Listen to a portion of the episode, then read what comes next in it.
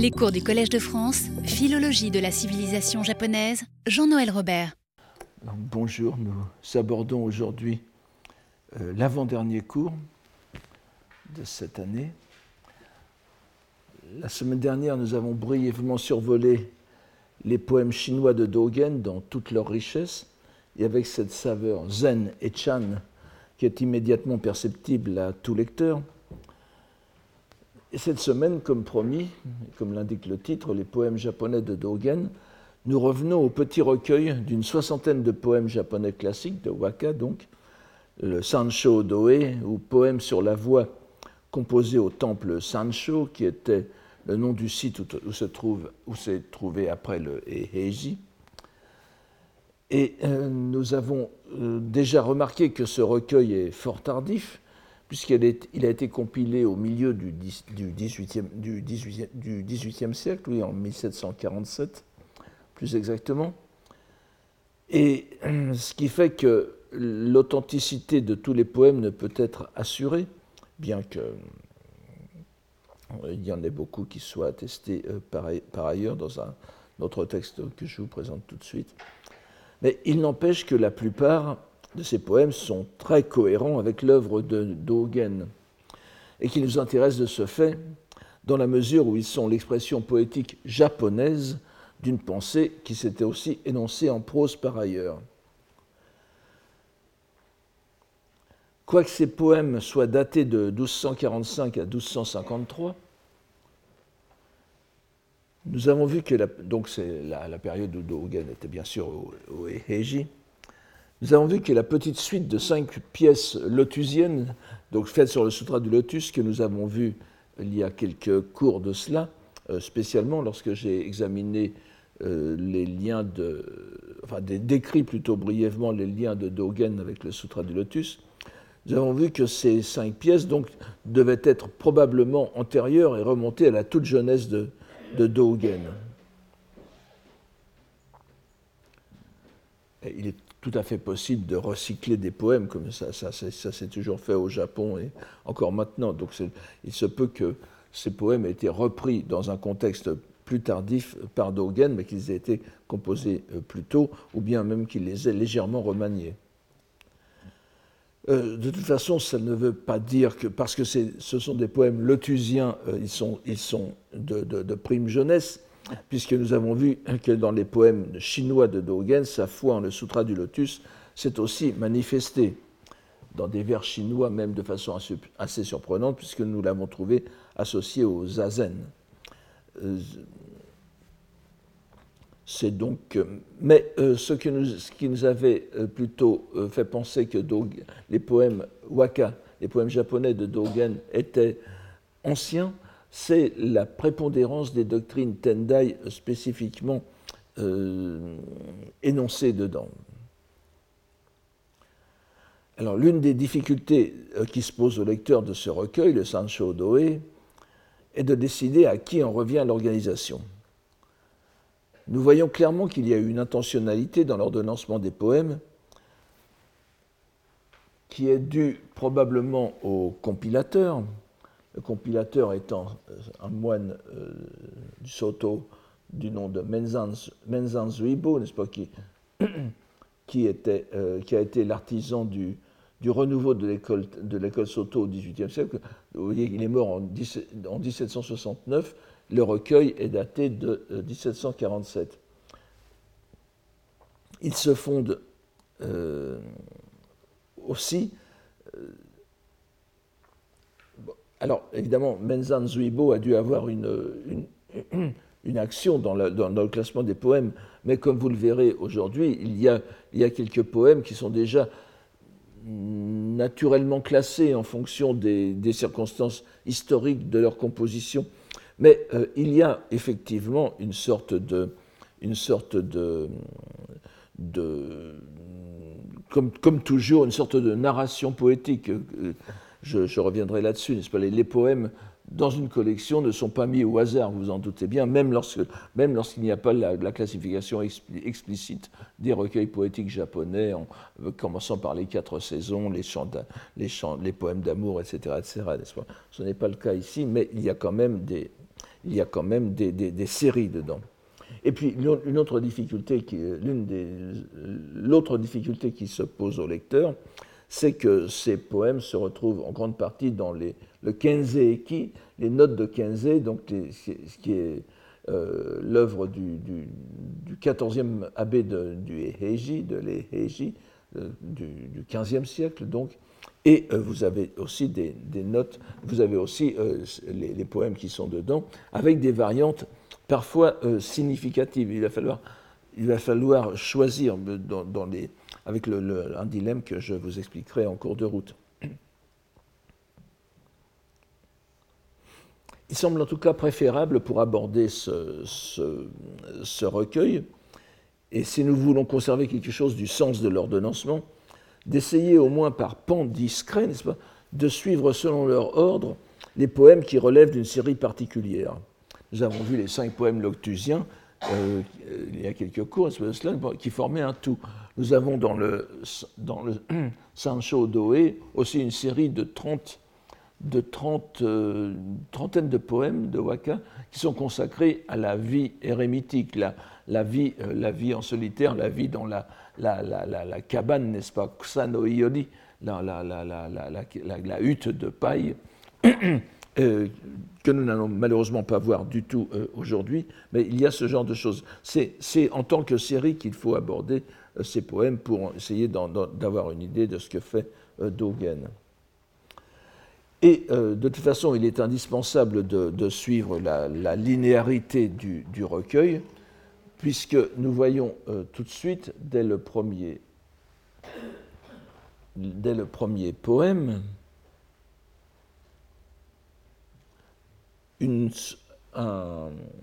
quelque chose, une pièce qui semble bien être un, morceau d'ouverture en quelque sorte. Et Euh, c'est d'ailleurs avec euh, des divergences significatives, je vais vous le dire tout de suite, mais vous voyez que ces poèmes, alors malheureusement ce n'est pas euh, tout le temps le, cas, et ça, on ne peut que le regretter, quelques-uns sont accompagnés d'un kotobagaki, d'une notice donc, qui, qui, nous explique des choses précieuses.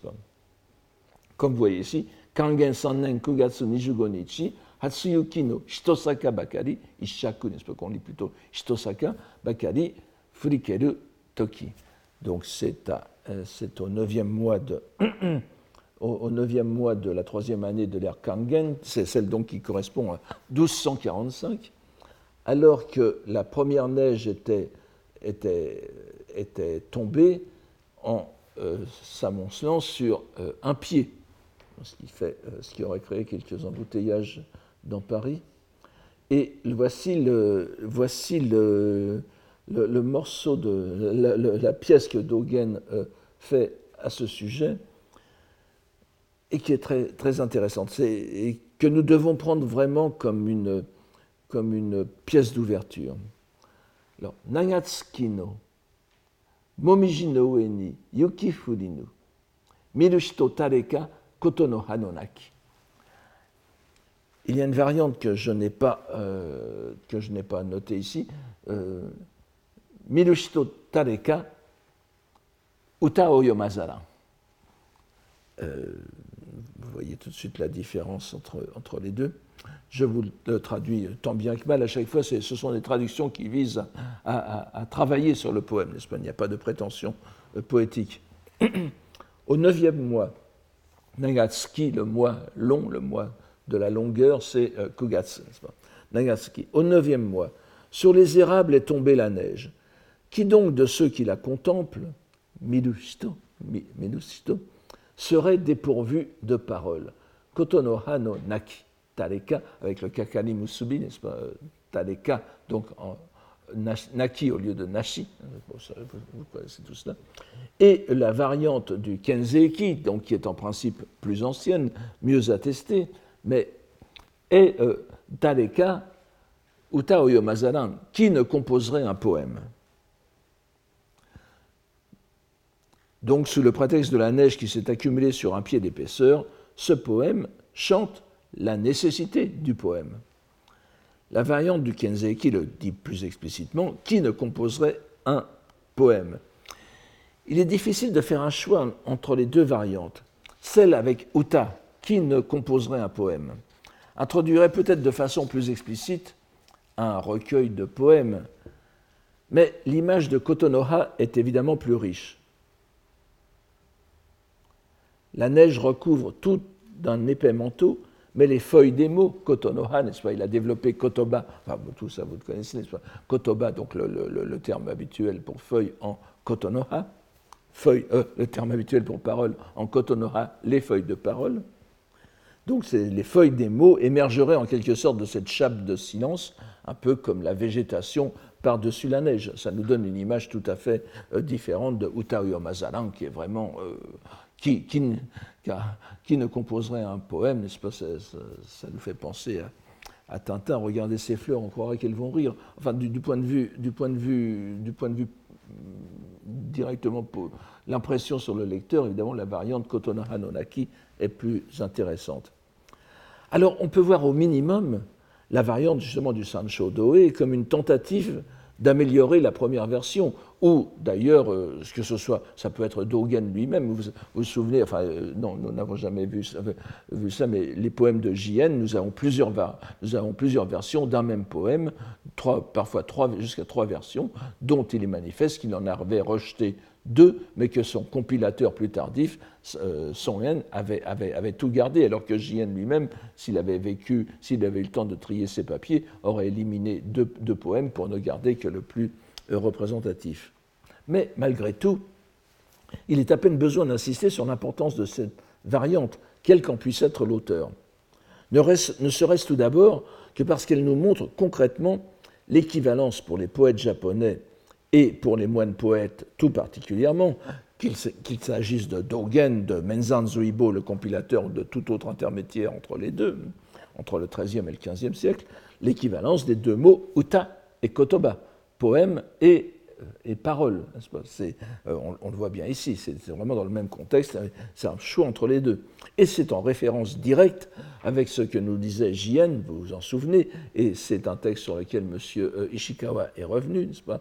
Euh, il parlait des poèmes, des uta, comme des actes de langue kotowaza du Japon. Il y a vraiment le poème est le langage par excellence pour le Japon. Et le syntagme qui ne composerait des poèmes devient presque naturellement qui serait dépourvu de paroles ou de langage pour faire ces poèmes. On comprend sans peine qu'outre le côté plus prosaïque de la variante Uta Mazaran, alors, est-ce que ça veut dire que ce serait le, vers originel? Il était moins bon, donc c'était le premier, euh, qui implorait presque qu'on le, change, n'est-ce pas? S'il y a réellement ici intervention du compilateur, elle s'expliquerait plus encore par le côté programmatique de l'expression kotoba, kotonoha. Non seulement pour le recueil de Waka qui nous intéresse aujourd'hui, mais, et ceci euh, s'expliquerait d'autant mieux par le recul de cinq siècles qu'a Menzan Zuibo, le compilateur, sur l'œuvre et l'héritage de Dogen, pour l'ensemble même de la démarche du maître telle que nous avons pu la suivre jusqu'à maintenant.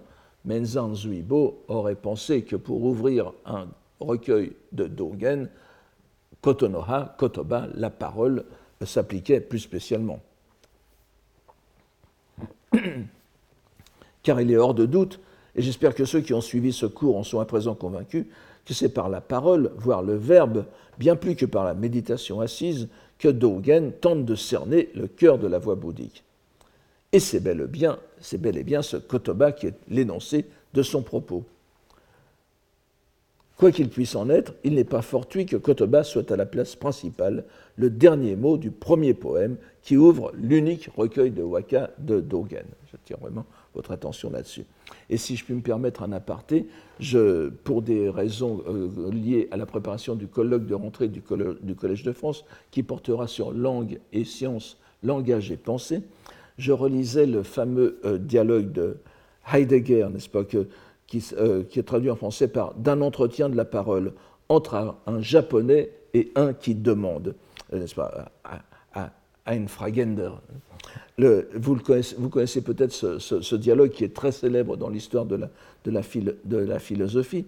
C'est un dialogue entre Heidegger et un, un spécialiste japonais de, la littérature allemande et de Hölderlin en particulier, ce qui explique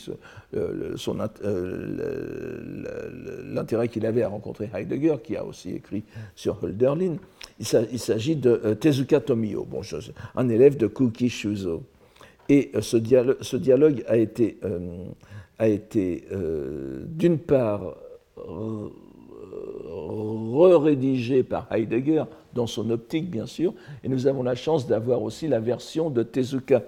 Et malgré ce que l'on en dit, euh, la version japonaise de Tezuka, qui a été traduite en français il y a quelque temps euh, euh, par, je crois, quelqu'un qui s'appelle Bernard Stevens, malgré ce qu'on en dit, ce n'est pas foncièrement, enfin, ils sont pas, les deux versions ne sont pas si différentes que cela, et surtout, euh, elles se rejoignent sur un point très important, et c'est là-dessus que je voulais attirer votre attention. L'un des disons, au lieu du dialogue, qui est assez exaspérant lorsqu'on lit la version heideggerienne, n'est-ce pas? On a l'impression qu'il joue, joue, euh, joue au, japonais. En fait, il veut être encore plus, il veut être encore plus euh, moine japonais qu'un japonais.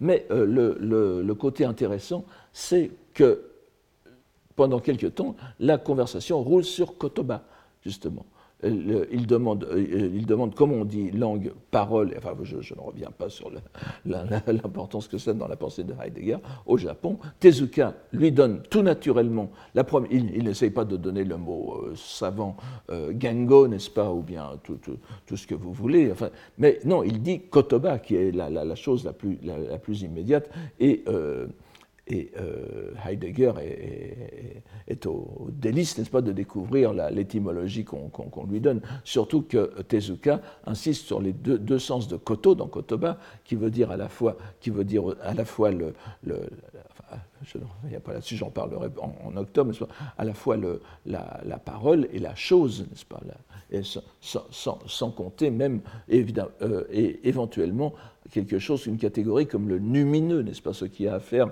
avec l'au-delà.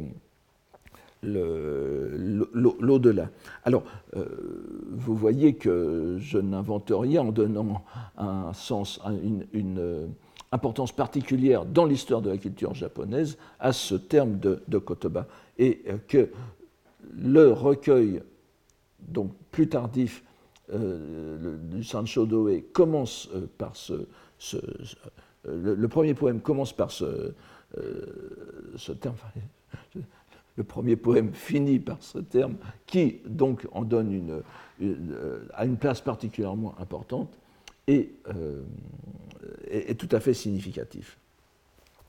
Donc, après ce poème si magistralement inaugural, et dont on retrouvera bien sûr l'écho dans le poème sur la face originelle que nous allons voir dans un instant, le recueil se poursuit par une série de dix poèmes qui concernent tous des donc directement, qui concernent tous des aspects fondamentaux de la doctrine du zen, et dont euh, ces aspects, n'est-ce pas, nous avons déjà vu euh, la plupart. Il est d'autant plus intéressant d'examiner la façon dont Dogen les traite dans la forme poétique japonaise qu'il a choisie ici, parce que n'oublions pas que le compilateur a recueilli ces poèmes sous le nom de Sancho Doe. Doe signifie littéralement et, c'est le, caractère yomu que nous avions euh, éventuellement en variante ici, tareka utao yomazaran, c'est-à-dire composer, les compositions poétiques, les, poèmes, donc e veut dire poème, et do c'est michi bien sûr, donc ce sont les poèmes de la voix, de la voix bouddhique. Et euh, il s'agit entièrement, selon tous les critères que l'on voudra euh, y appliquer, n'est-ce pas, de chaque kyoka. Ce sont des poèmes japonais à thème bouddhique, une catégorie sur laquelle je suis euh, suffisamment, je me suis suffisamment longtemps euh, étendu pour que je n'ai pas à revenir dessus. C'est évident que ce sont des shakyoka parce que le thème est bouddhique, parce que vous avez parfois, comme nous allons le voir, des, des thèmes, soit des dai imposés, euh, qui, nous précise bien sous quelle lumière il faut lire ce poème, ce sont des shakyoka. Et enfin, si je puis apporter une circonstance extérieure, ce poème est contenu dans le, euh, dans le Shakyoka, Shakyoka Taisen, soit la grande compilation euh, des, déjà assez ancienne qui date d'avant la guerre, la grande compilation, la première grande compilation des poèmes bouddhiques japonais qui avait été qui avait été faite, qui, avait été qui avait créé une petite révolution à l'époque, et le Sancho Doé est, dedans. Donc, ce sont bien des, des, des, des Kyoka. Et euh, c'est euh, en tant que chaque kyoka donc, que nous allons les, examiner, et, ce qui nous explique que le rapport entre le bouddhisme et la langue est tout à fait euh, prépondérant. Donc dans les poèmes numérotés de 2 à 11 dans ce recueil, est présentée une petite série dont nous allons voir euh, dix, poèmes seulement, sur euh, neuf même sur les, les, dix, mais je, je, je, vous donnerai ceux qui sont le, qui, qui, sont le plus cohérents dans la liste et euh, qui sont présentés par le Kotobagaki. Oui, je, voulais, je, voulais vous dire, enfin je n'ai pas cité. La première citation que je donne ici, c'est, vous vous souvenez, Naozadi ni kono gondan o tokukoto nakade. C'est l'un des vers de Dogen qui se trouve dans la, le poème chinois que nous avons vu la semaine dernière. Et j'avais attiré votre attention sur le fait que ce gondan, si on le lisait en on peut dire plutôt Gondan, mais enfin, Gondan si on le lit en, lecture Gohon parfaitement, euh, lu en japonais, en lecture kun japonaise, en lecture explicative, ce serait Kotoba. Kotonoha, C'est-à-dire que même dans la, version euh, chinoise de ces poèmes, Dogen arrive à insérer le mot kotoba, le mot japonais kotoba. Ça peut se comprendre aussi en chinois, je vous l'ai peut-être déjà dit, n'est-ce pas? Gondan signifie l'extrémité d'un mot, euh, euh, le, début, d'un mot qui va provoquer quelque chose, Donc c'est tout à fait en, contexte, mais il y a derrière en même temps le mot kotoba. Vous voyez que ce, que ce, il y a ici, dans la petite série de dix poèmes, est précédée d'un, d'un, kotobagaki, d'une notice, donc, euh, Hoji Gannen, n'est-ce pas euh, Soshu Kamakura ni imashite, Samyoji do suzemmon no koi ni yorite, yomitamo utamaikeru, il y a une petite erreur euh, ici, yomitamaikeru uta, ou bien dae, le jishu. Donc, en l'année, euh, la première année de Hoji, qui correspond à 1247, on a la chance de, avec euh, sur la demande du supérieur du euh, Saimyoji. Bon, je n'insiste pas sur ce temple, mais je peux insister sur la personne qui est ici. Ah, je, n'ai, enfin, bon, sur la personne du supérieur en question. Ce n'est pas n'importe qui. c'est c'est euh, Hojo no Tokiyori, n'est-ce pas? C'est-à-dire celui qui va devenir, à partir de 1252, nous sommes en 1247, en, 1252, il va devenir le cinquième régent, le Shikken, n'est-ce pas? C'est-à-dire l'équivalent du shogun de Kamakura. C'est un personnage tout à fait euh, qui était encore, qui attendait son heure à l'époque, mais il avait des contacts donc avec Dogen, et vous voyez que cette série est imposée, c'est une, une, série imposée, comme ça c'est souvent, c'est pour ça que ça s'appelle Dae, n'est-ce pas? Une composition sur un thème. Dae ne veut pas dire une composition ayant un titre, mais une composition sur un thème, donc un thème extérieur. Euh, le, le euh, Hojo no Tokiyori est, mort très tôt, n'est-ce pas? Il, 1227, 1263, euh, il est mort à 30, 30 et quelques années. Et il avait 20 ans à l'époque. Il avait déjà il avait une, fonction, de, une fonction de une prélature en quelque sorte. Il connaissait suffisamment de zen pour imposer, euh, pour imposer euh, ce, thème à, euh, à Dogen. Donc euh, voici la série. Alors évidemment, ils ne sont, euh, ce n'est pas si facile que ça. Je vous demanderai un peu d'attention pour certains. Certains sont très faciles. Le, premier en particulier euh, n'est pas, pas le, des, plus aisés à comprendre. Et le premier thème, donc correspond, c'est le premier de la série et c'est le deuxième poème du recueil, est bien sûr Kyoge Betsuden. Kyoge Betsuden, que nous avons ici, littéralement une transmission à part de la, une transmission séparée en dehors de l'enseignement sous-entendu, l'enseignement scripturaire, l'enseignement des sutras. C'est toujours ainsi que c'est compris dans le, dans, le zen, n'est-ce pas? Euh, Sinon, si vous aviez une transmission à part en dehors de l'enseignement qui était l'enseignement du maître, ça ne voudrait plus, plus rien dire. Donc il faut vraiment comprendre l'enseignement scripturaire.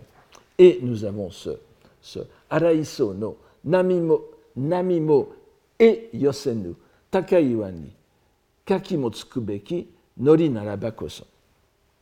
Alors, je vous donne une première, euh, une première, une première traduction littérale. Sur ces hauts rochers, Takaiwa, où n'accèdent point les vagues du rivage escarpé. Narabakoso, c'est bien grâce aux. Alors, Nori Narabakoso, c'est bien grâce aux algues Kakimotsuku Beki que peuvent s'agripper les huîtres? J'espère que c'est bien grâce aux vagues que peuvent s'agripper donc sur le Takaiwa les huîtres.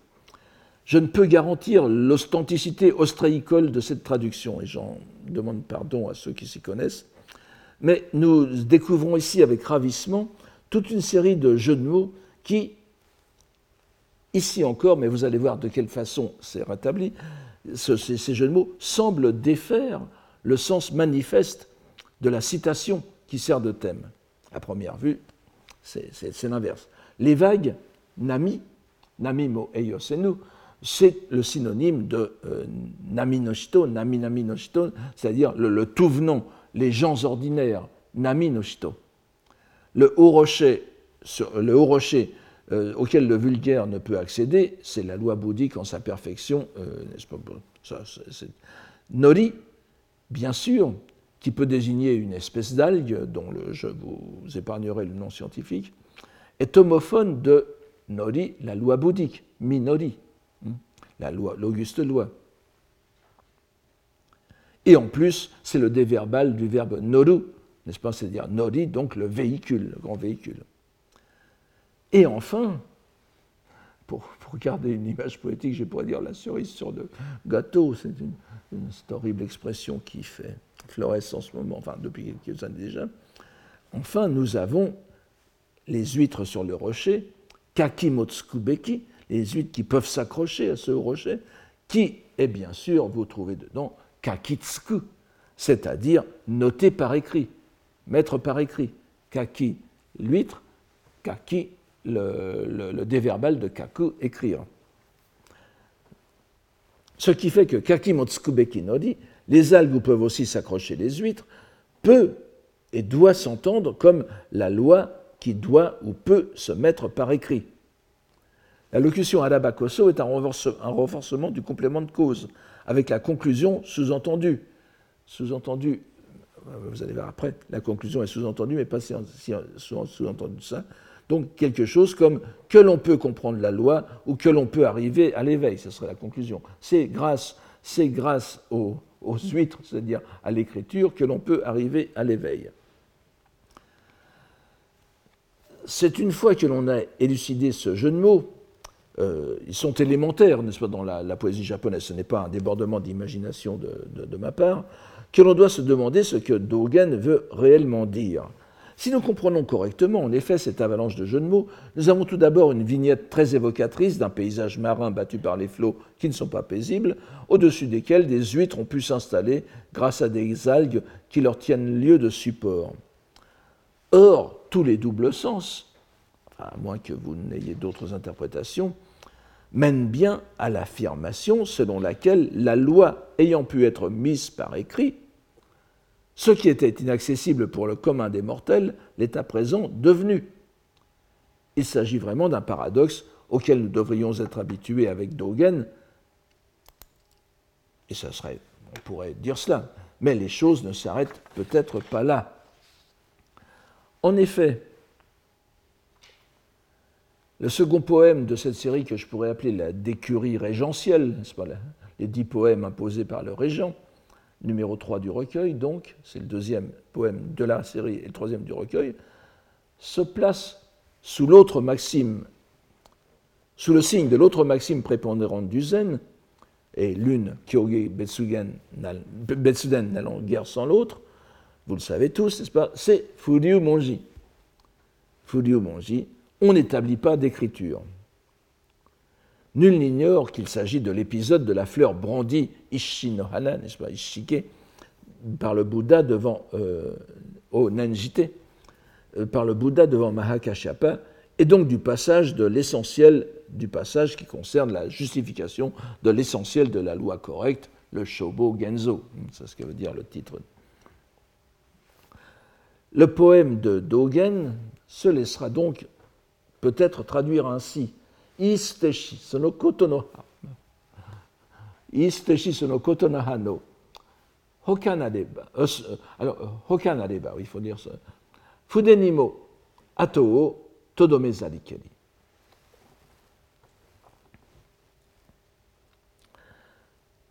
pourra donc le traduire ainsi. Puisque c'est en dehors de ces paroles jetées au passage, le pinceau non plus leur trace de ces paroles n'aura pu garder. Comparé au poème précédent, celui-ci est beaucoup moins complexe dans son organisation. On n'y trouve pas la succession de calembours de tout à l'heure. On peut même dire que ce poème est un shakyoka, un poème japonais à thème bouddhique, tout à fait honnête, honnête dans la mesure où la dernière partie, le shimonoku, n'est-ce pas, les deux derniers vers de cette, de cette syllabe, constitue bien une manière de lecture japonaise de l'expression chinoise Furyu Moji. Vous voyez, Furyu c'est Todomezu, Moji c'est Fude no Ato. Donc vous avez vraiment une transposition auquel nous avons été habitués dès la première année de cours, n'est-ce pas, de la lettre du sutra ou de la lettre de, la lettre de la citation chinoise transposée de façon camouflée, mais camouflée, mais en même temps directe. D'ailleurs, euh, ce qui, par parenthèse, nous donne un sujet, tout à, japonais tout à, fait satisfaisant à la locution chinoise Fudyumoji, parce que qui n'établit pas d'écriture dans, dans, la citation chinoise? On ne le sait pas, on traduit en général par on n'établit pas, n'est-ce pas? Mais ici, c'est facile, c'est le pinceau hein, euh, qui n'établit pas. Donc, et alors revenons un peu sur le, la succession des mots, n'est-ce pas? Le verbe istsu qui ouvre ce poème est très usuel en japonais. Il signifie prononcer une phrase et partir sans laisser un, en japonais moderne, isteru, n'est-ce pas? Partir en laissant, sans laisser à l'interlocuteur le temps de répondre par une injure, une plaisanterie ou ce que vous voulez, un mot d'esprit. C'est souvent une phrase peu amène d'ailleurs. Mais l'important est le fait que la scène qui est donnée à l'imagination par l'emploi de ce verbe est, donc la représentation de quelqu'un qui parle et brusquement s'en va. Dans ce contexte, il ne peut s'agir ici que du Bouddha dont l'enseignement, et singulièrement la dernière et suprême partie de sa doctrine, fut dispensé à l'extrême soir de sa vie. Là aussi, c'est important puisqu'il nous verra après donc plus longuement pour le Sutra du Lotus, qui a pris plusieurs années, et une seule soirée pour le Sutra du Nirvana. C'est le, Ist et le Istsu, c'est ça. Il est parti sur ce dernier sutra. En traduisant par jeter au passage, comme je l'ai fait ici, le passage étant bien sûr celui de l'extinction, le passage dans l'extinction, on peut espérer rendre une partie du sens de la locution japonaise. Mais l'important on l'aura sans doute compris, est l'expression kotonoha no hoka nareba.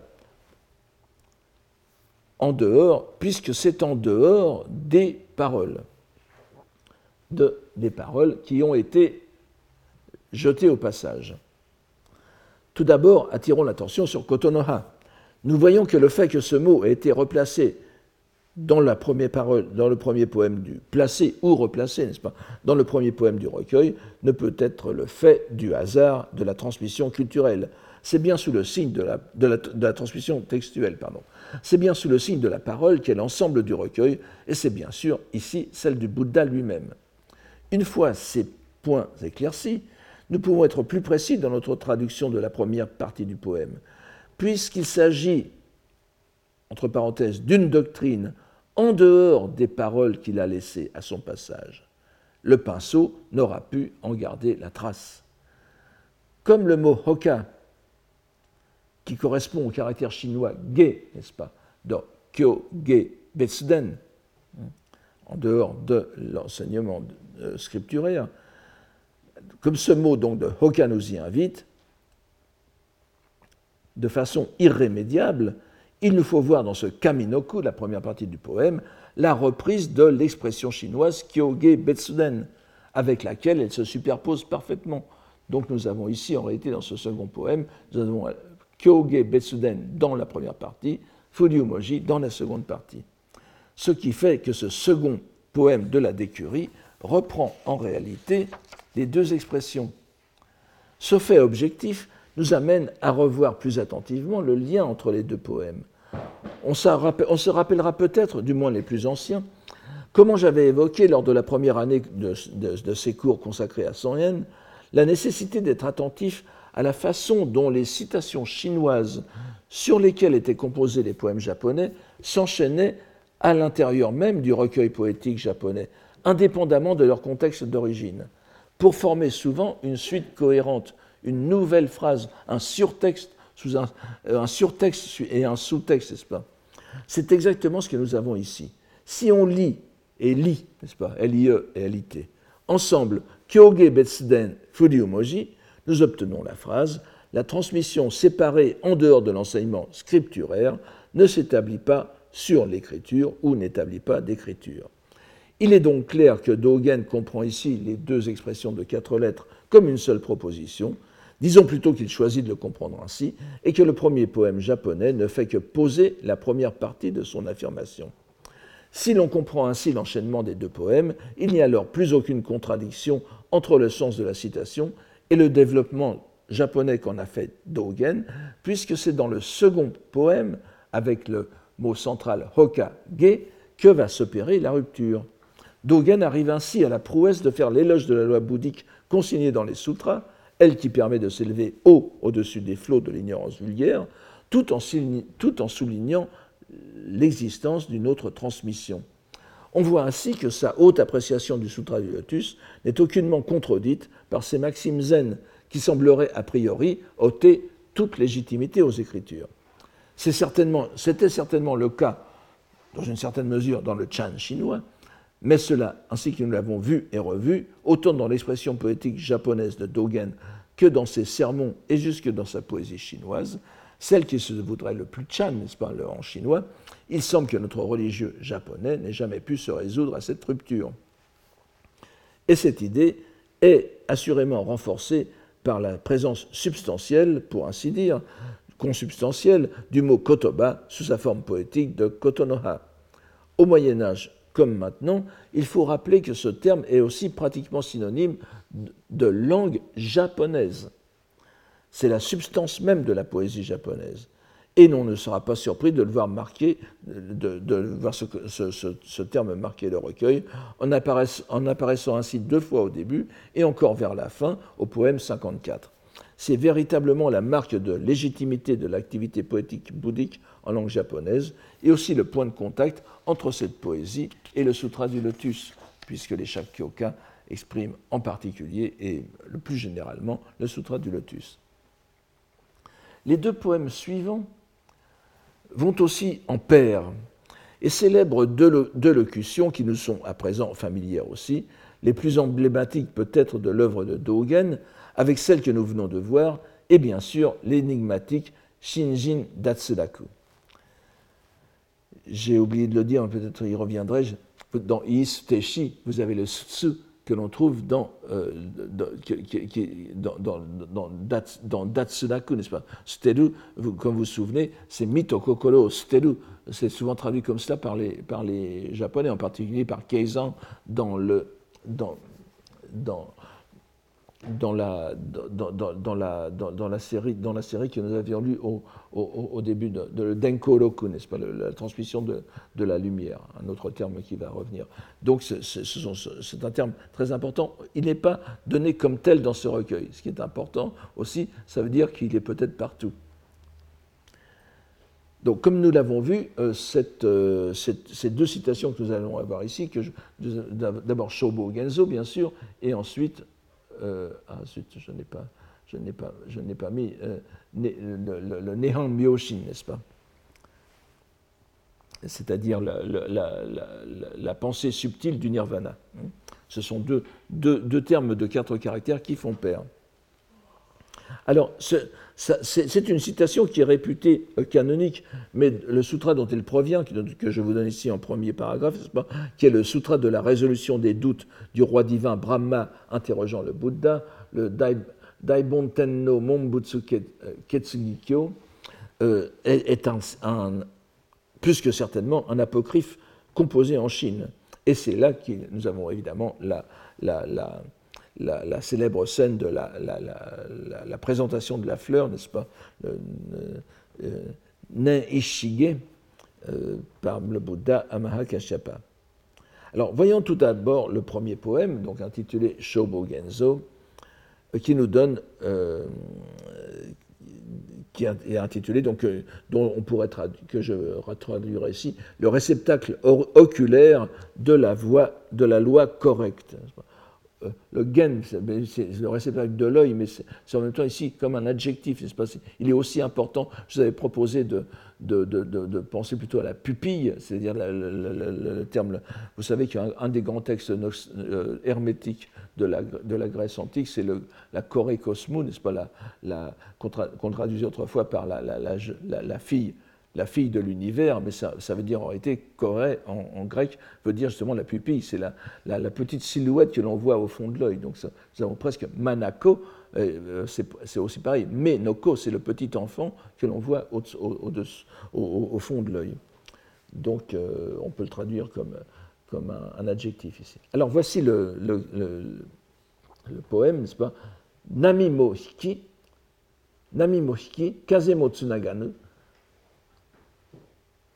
Nami Moshiki, Nami Moshiki, Kazemo Tsunaganu, steobune. Tsukikoso yaoa no sakari narikere. Vous avez, vous avez une, vous avez une euh, version qui est une, variante du, Kenzeiki qui est yo, euh, vous, avez, vous avez encore Tsukikoso yaoa no sakai narikeri, ce qui est très bizarre parce que ça fait une faute de grammaire. Euh, donc on peut négliger cette variante Sakai, la limite au lieu de Sakari, en raison de la faute de grammaire. C'est-à-dire que le Kakani Musumi n'est pas donné. Ça devrait être au moins Sakai Nadikere, comme ici, mais c'est Nadikeri. Alors euh, ça, jette un peu de, soupçon. Enfin, voici comment je, voulais, je vais traduire ce poème aussi, qui est assez délicat. Vague retirée, le vent aussi l'a délaissé, la barque abandonnée. La lune, elle, en la minuit, est à son zénith. Sakali Nadikali, elle est au plus splendide, n'est-ce pas? Bien évidemment, les deux termes importants sont la barque et la lune. La métaphore de la barque pour la destinée humaine est ancienne et fort répandue dans la euh, poésie japonaise. Il me suffira de vous donner ce, poème plus que, plus que célèbre, n'est-ce pas? Yononakao nanini tatoim Asaborake Kogiyuku Fune no Ato no Shiranami. Un poème donc qui est consigné dans le Shui Wakasu, mais euh, qui est de, de, de, Samino Manze, n'est-ce pas, ce, personnage religieux du début du 8e siècle, sur lequel on, sait peu de choses. Et si je vous le donne ici, ce n'est pas pour le plaisir, euh, enfin, c'est pour le plaisir aussi, mais c'est aussi pour vous dire ce Yononakao Nani Nitatoen et les, deux premiers vers euh, euh, constituent les deux premiers vers d'un poème de, de, Dogen dans ce recueil Sancho Doe que nous sommes en, train d'examiner, le poème 59, donc l'avant-dernier poème. Vous voyez que c'est aussi une place tout à fait euh, centrale. Et donc la, barque comme pour la condition humaine, l'homme donc, et nous n'aurons même pas à rappeler que la lune est métaphore à la fois de la pensée et du Bouddha, vous le savez tous. Vagues et vents se comprennent aussi facilement comme métaphore des passions et des tourments de la vie humaine. Comme le soulignent certains commentateurs, le terme steobune, vous voyez, nous avions tout à l'heure euh, steshi, et là maintenant nous avons steobune, qui pourrait apparaître comme négatif si on le relie à la locution shinjin datsudaku, donc le dépouillement du corps et de l'esprit, le, le leitmotiv de toute la pratique religieuse de Dogen, n'est-ce pas? Ce sont les mots attribués à son maître chinois Zhou Jing, à partir duquel il a eu l'intellection, la, compréhension, de sa Donc cela pourrait en réalité suggérer la pensée libérée, avec Tsunaganu euh, qui est délié, la pensée déliée. Vous avez le Kazemo Tsunaganu euh, qui n'est pas relié au vent, mais la, barque elle-même est déliée, n'est-ce pas? Mais on a bien l'impression ici que la première partie fait contraste avec la seconde. Dans la seconde partie, la mention de la minuit, comme nous avons vu tout à l'heure, je, vous ai parlé du passage en nirvana, c'est le, le n'est-ce pas, c'est yonaka, c'est l'heure à laquelle le Bouddha est entré en nirvana, le quinzième jour du deuxième mois. Et cela ne peut qu'attirer notre attention sur le poème suivant, qui sera Neham Myoshin, la pensée subtile du nirvana. Ici aussi, donc, comme dans la pierre poétique de tout à l'heure, les deux poèmes sont à lire ensemble, et le terme de Yoa, la minuit, annonce le poème suivant. Il faut donc que nous le lisions avant de comprendre le sens de ce couple poétique. Mentionnons auparavant, malgré tout, le poème 21 de ce même recueil, qui nous paraît utile à avoir à l'esprit, en ce qu'il reprend certaines images, cette fois pour illustrer le zazen, n'est-ce pas, la, méditation assise, euh, une, petite, série de quatre poèmes, euh, dont je vous donne euh, celui-ci qui est très symptomatique, puisqu'on y, retrouve, les mêmes images. Nigorinaki, kokoro no mizu ni sumutsuki wa Namimo kudakete shikarito zonaru. La lune qui pure demeure, sumu, n'est-ce pas? Être purifié et demeurer, vous le savez. L'eau qui pure demeure dans l'eau sans, souillure, nigori naki. Kokoro et le nigori naki s'applique en général à kokoro, n'est-ce pas? C'est le, cœur qui est. donc la, lune qui pure demeure dans l'eau sans souillure de notre cœur. Les vagues même qui s'y brisent deviennent lumière. Nous retrouvons les vagues des passions qui sont sublimées dans, la pensée en méditation et viennent même la nourrir. En reprenant la phraséologie traditionnelle, Dogen change quelque peu la vision de la méditation. D'ordinaire, la lune vient se fragmenter sur les vagues. Ici, elle les domine d'une lumière perpétuelle, ce qui nous donne, euh, une idée de l'atmosphère dans laquelle il a composé euh, ce, premier, ce, poème, donc Shobo Genzo. Après ce bref détour, revenons au second poème, consacré à la subtile ou sublime pensée de l'extinction, Nehan Myoshin, que nous traduirons euh, dans un poème que nous, donc, nous traduirons ainsi. Itsumotada waga furusato no hana nareba, iromo kawarazu sugishi harukana. je traduis ainsi, puisque c'est la fleur, seule et à tout jamais de notre village natal, ou mon village natal. Les printemps ont, passé sans que changent les couleurs. Le terme de Furusato, le lieu où l'on s'en retourne à la fin de sa vie, n'est-ce pas Ou bien où l'on aspire à s'en retourner, l'ultime et éternel village natal est évidemment métaphore du nirvana, c'est quelque chose qu'on voit souvent. La fleur en question, compte tenu du thème des deux poèmes, est sans aucun doute la fleur brandie par le Bouddha dans cette citation ou cette pseudo-citation scripturaire. Cette fleur qui ne change pas ne peut donc être que celle de la loi correcte, shobo, renvoyant ainsi au poème précédent, puisque la fleur, c'est toujours Nori no Hana, la fleur de la loi. Nous voyons donc comme précédemment le nirvana explicité dans le premier poème alors que la citation concerne le second. Et la loi correcte expliquée, alors que la citation du premier poème concerne le second poème. Et la loi correcte explicitée dans le second poème, alors que la citation concerne le premier. Dogen semble se délecter de ces chiasmes, qui nous semblent correspondre effectivement, sous une forme très contenue ici, à ces permutations combinatoires bien plus audacieuses auxquelles il se livre dans les sermons du Shobo Genzo.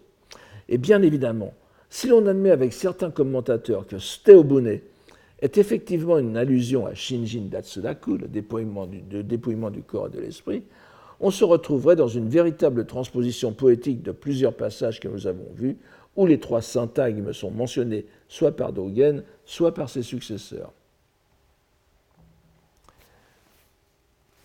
il n'est pas non plus anodin que le cinquième poème de la série, qui est le sixième du recueil, soit celui qui illustre la face originelle et que nous avons lu plusieurs fois. Je vous le donne simplement pour mémoire, je ne reviens pas dessus, nous l'avons trop souvent vu, n'est-ce pas? Haduwa Hana, Natsu Hototogisu, Akiwa Tsuki, Fuyu Yuki Saete, Tsushikari Keri. Les, les, quatre saisons, avec chacune leur, leur prérogative, n'est-ce pas? La, fleur du printemps, le, coucou de, le coucou de, l'été, la, lune de, la lune de l'automne que nous venons de voir, et la, la neige de, l'hiver. Bien entendu, une fois remis dans le contexte de cette série, nous apercevons ce que nous ne pouvons pas voir lorsque ce poème, si souvent cité, euh, l'est cité de façon entièrement indépendante. Euh, nous voyons qu'il reprend les termes de fleurs et de printemps du poème précédent. Hein. il est lié. en réalité, c'est un enchaînement. ça ne peut pas, être le fait du, hasard, sans compter que la neige, on s'en souvient, est pour ainsi dire la, neige tombée sur un, pied de, d'épaisseur, est pour ainsi dire la cause du recueil, puisque ce, ce sont les circonstances décrites par le premier poème. Le sixième poème du recueil nous donne l'occasion d'aborder un dogme que nous n'aurons pas eu l'occasion d'exposer euh, euh, plus en détail dans cette trop courte revue de l'univers de Dogen. C'est le sixième poème et le septième poème du recueil. Il s'agit en réalité de l'un des dogmes les plus importants du bouddhisme en général et l'un des motifs d'échange et de, questions et réponses, pas, les, les, les, mondos du zen, les dialogues du zen, répétés sous des formes sans cesse réélaborées dans la littérature chan chinoise. C'est le dogme de l'identité, de la pensée et du Bouddha, que l'on euh, pourrait traduire plus littéralement par quelque chose comme l'immédiateté entre pensée et Bouddha immédiateté pris au sens spatial. Ce soku, n'est-ce pas L'une des plus anciennes occurrences de soku, c'est pour parler de mur mitoyen, un mur qui touche l'autre, n'est-ce pas? C'est quelque chose d'extrêmement concret. Ce dogme est souvent euh, euh, euh, nommé généralement Sokushin Zebutsu. ici, on a Sokushin Sokubutsu. Mais la formulation reprise par Dogen est, plus, courante euh, chez lui donc, que le Sokushin euh, euh, Zebutsu. Donc c'est l'immédiateté de nature entre pensée et Bouddha, ou l'identité de nature entre pensée et Bouddha. L'immédiateté, c'est-à-dire que l'une est parfaitement collée, on pourrait dire, collée à l'autre. Je vous passe euh, ce qu'on pourrait dire sur le, ce soku comme euh, signe d'identité, mais j'en ai déjà parlé, je ne vais pas revenir ici, nous n'avons plus beaucoup de temps. Nous avons déjà évoqué la phrase du Sutra de l'ornement de splendeur, le Kegonkyo, euh, que je vous donne ici en premier, n'est-ce pas? Sur la non-discrimination, Musabetsu, l'absence de différenciation entre Shim, Butsu, Shujo, n'est-ce pas? Shim, Butsu, Oyobini, Shujo, Konomitsu, wa konomitsu ni sabetsu nashi. La pensée, le Bouddha et les êtres, il n'y a pas de différenciation entre ces trois entités. C'est sur cette pensée profondément inspirante que euh, Dogen compose ce poème. Oshidoriya, Kamometongo Mata, Mie, pardon, euh, euh, Mie Wakano, il y a supprimer un et, n'est-ce pas? Mie wakanu. Tatsudu namimani ukishizumukana. Alors, il y a, euh, le poème, du point de vue textuel, est un peu compliqué. Je vous donne cette variante, qui, je vous donne ce, texte-ci qui est le plus, le plus convenable, et surtout que c'est compliqué du point de vue du, des, mots, mais il n'y a pas de variante significative pour le, pour le sens. Donc nous sommes, ça sera très bien euh, comme cela, n'est-ce pas? Alors, est-ce un canard mandarin? Il faudrait dire d'ailleurs des canards mandarins, parce que Oshidori, en principe, ça va par deux, n'est-ce pas? Est-ce un canard mandarin? Est-ce canard mandarin ou encore une mouette? On ne peut au regard le distinguer. Comme il plonge et, ressurgit parmi les vagues qui se dressent. pourrait aussi traduire par qu'il soulève. D'ailleurs, ça serait plus grammaticalement correct, mais je, laisse parmi les vagues qui se dressent. Et ça nous emmènerait un peu loin. On a vu la métaphore des vagues et de l'esprit. Ici, au regard de Dogen, l'esprit prend la forme du canard mandarin ou de la mouette selon le point de vue, sans que l'on puisse le définir davantage. Encore une fois, les vagues sont les passions qui perturbent l'esprit.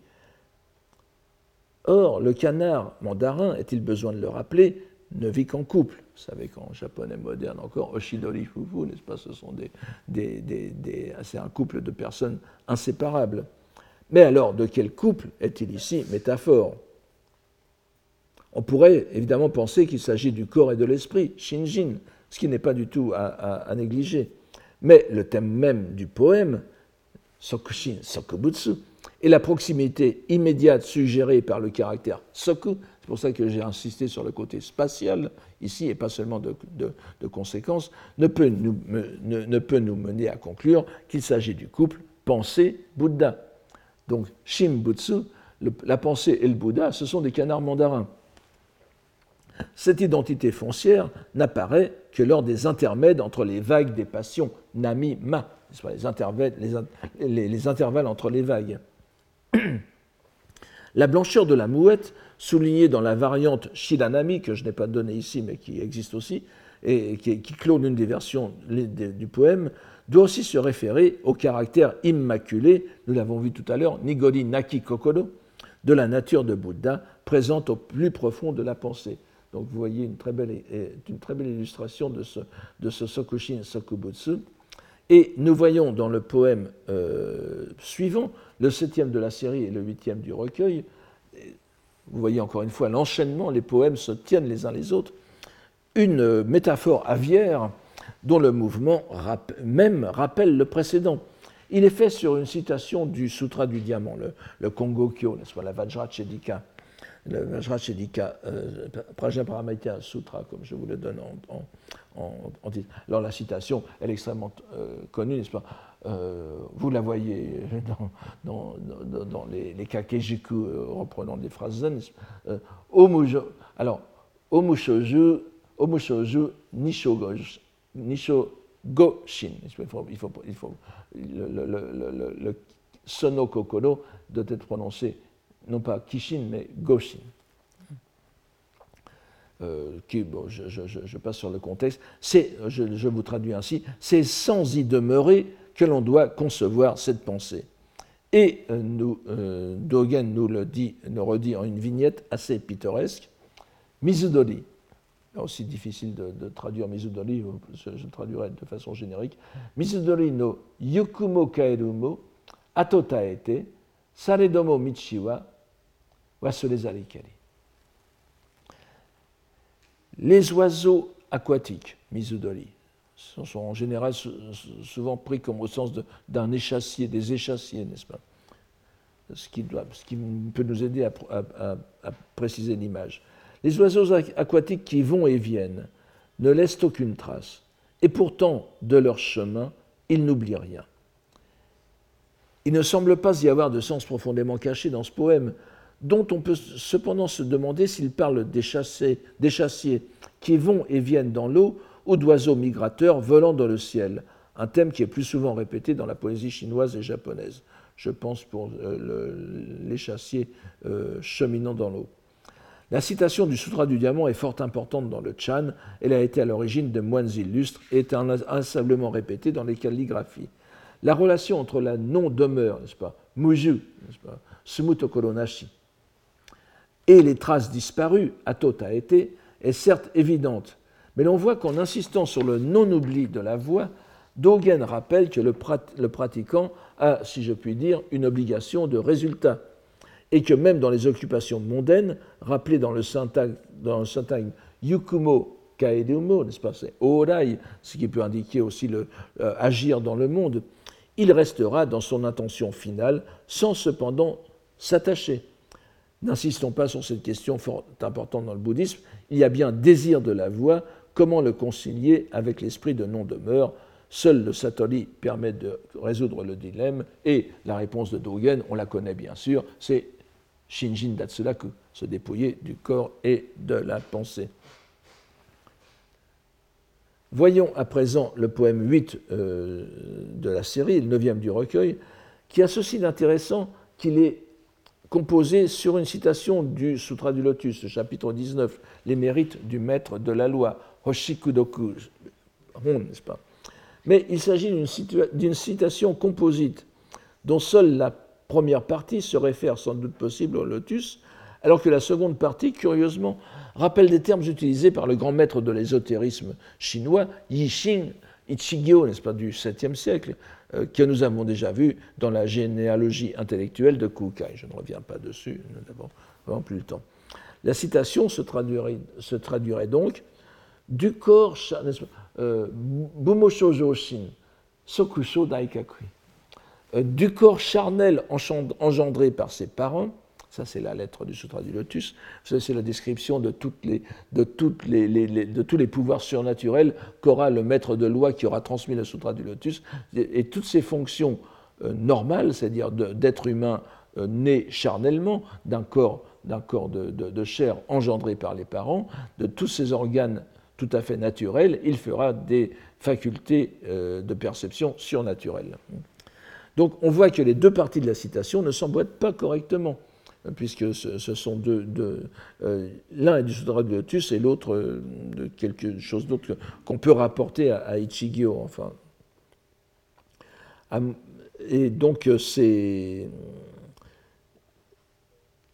Ça ne s'emboîte pas correctement. Il faut remarquer que le Kenzeki, d'ailleurs, ne donne que la première partie de la citation ce qui peut faire penser que celle du Sancho, Doe euh, fut changée au cours des siècles. Mais bon, ça euh, euh, ce n'est peut-être pas si important que ça. mais le poème, c'est le poème de Dogen qui est particulièrement intéressant. Tazuneidu, Miyama no oku no satozo moto, wanga suminareshi, ou ware suminareshi. Plutôt, il faut, lire plutôt ware suminareshi excuse-moi, c'est pas Wanga Suminareshi, il faut dire Ware Suminareshi. Mi, alors, Ware Suminareshi, Miyako Narikeru. Encore que la lecture de Wagan ne soit pas impossible si on le, fait rapporter à, Miyako. Enfin, bon. Mais lisez plutôt Ware.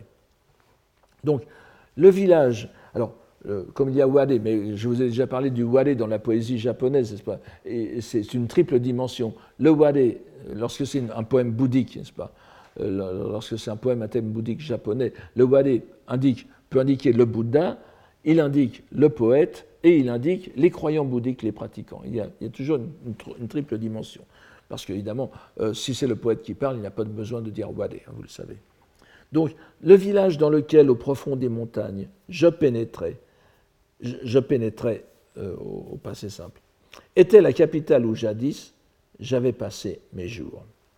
Sugishi euh, Suminareshi, c'est-à-dire euh, euh, j'étais j'étais habitué à demeurer, littéralement. Je traduis par j'avais passé mes jours. On peut retrouver dans ce poème, comme le disent certains commentateurs, un faible écho de la parabole de l'enfant prodigue du Shingehon, du chapitre 4 du Sutra du Lotus, c'est pas croire et comprendre. Je ne vous reparle pas de cette parabole. Euh, c'est d'ailleurs peut-être pour cela que la citation a été augmentée des mots grand état d'éveil, daikakui. C'est pas impossible. Mais la correspondance euh, entre Sato et Miyako, donc d'une part le, village et d'autre part Miyako, la capitale, qui, fait donc contraste, mais nous avons vu tout à l'heure Furusato, le village natal qui pouvait indiquer la nirvana, mais ici, dans ce contexte, indique bien que nous sommes dans le même registre que dans le poème sur Sokushin, Sokubutsu, Sokushin Sokubutsu, n'est-ce pas? L'immédiateté entre la pensée et le Bouddha. Euh, Sato, c'est ici la demeure humaine, et euh, Miyako, c'est la splendide capitale de l'éveil bouddhique. Seul le regard porté sur soi-même par le pratiquant, selon qu'il est ou non obscurci par les passions, permet de distinguer son état originel, naturellement libéré. Et vous voyez encore qu'il est dans la, suite de Sokushin Sokubutsu.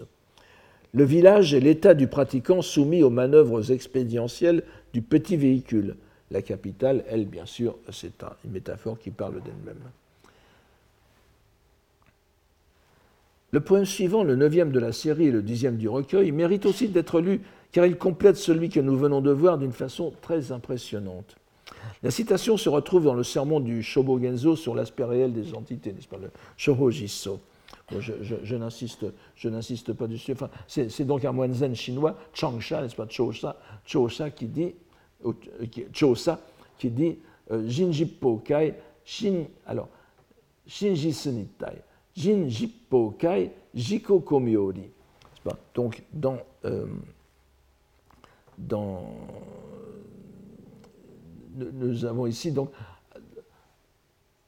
en épuisant les mondes des dix orients, des dix directions, c'est une personnalité nintai. Alors je, n'ai pas le temps de, développer. Euh, ici, il faut le prendre au sens d'individu, hein, un homme concret et pas, une, substance. Mais c'est une personnalité nintai réelle, Shinjitsu.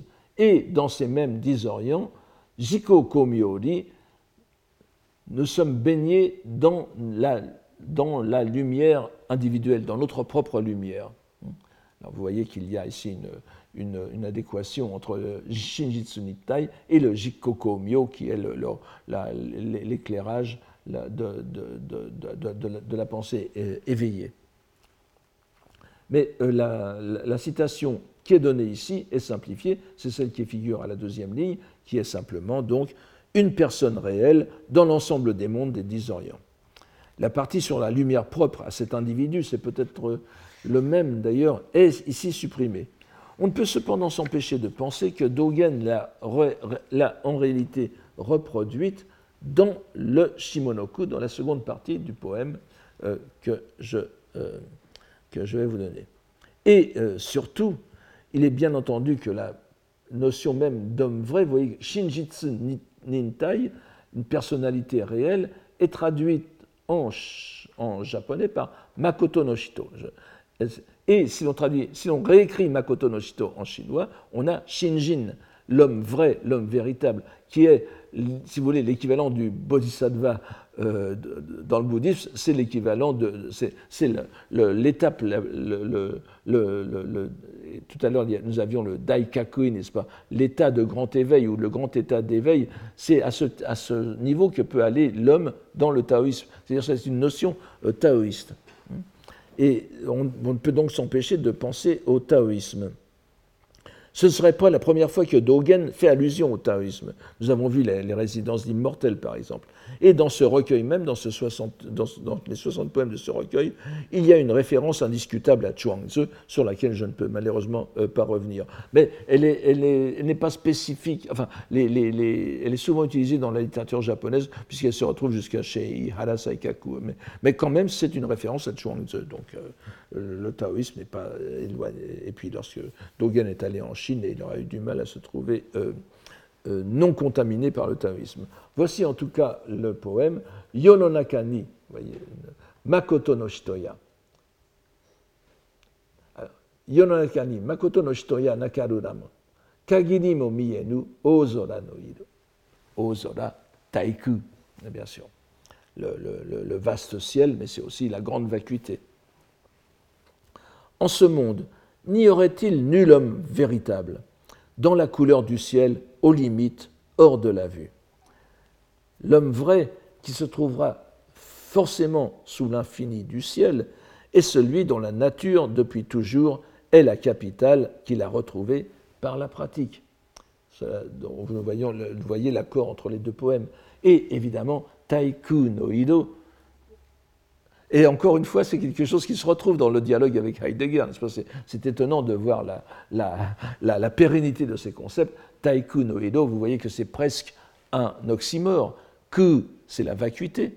Ido, c'est shiki.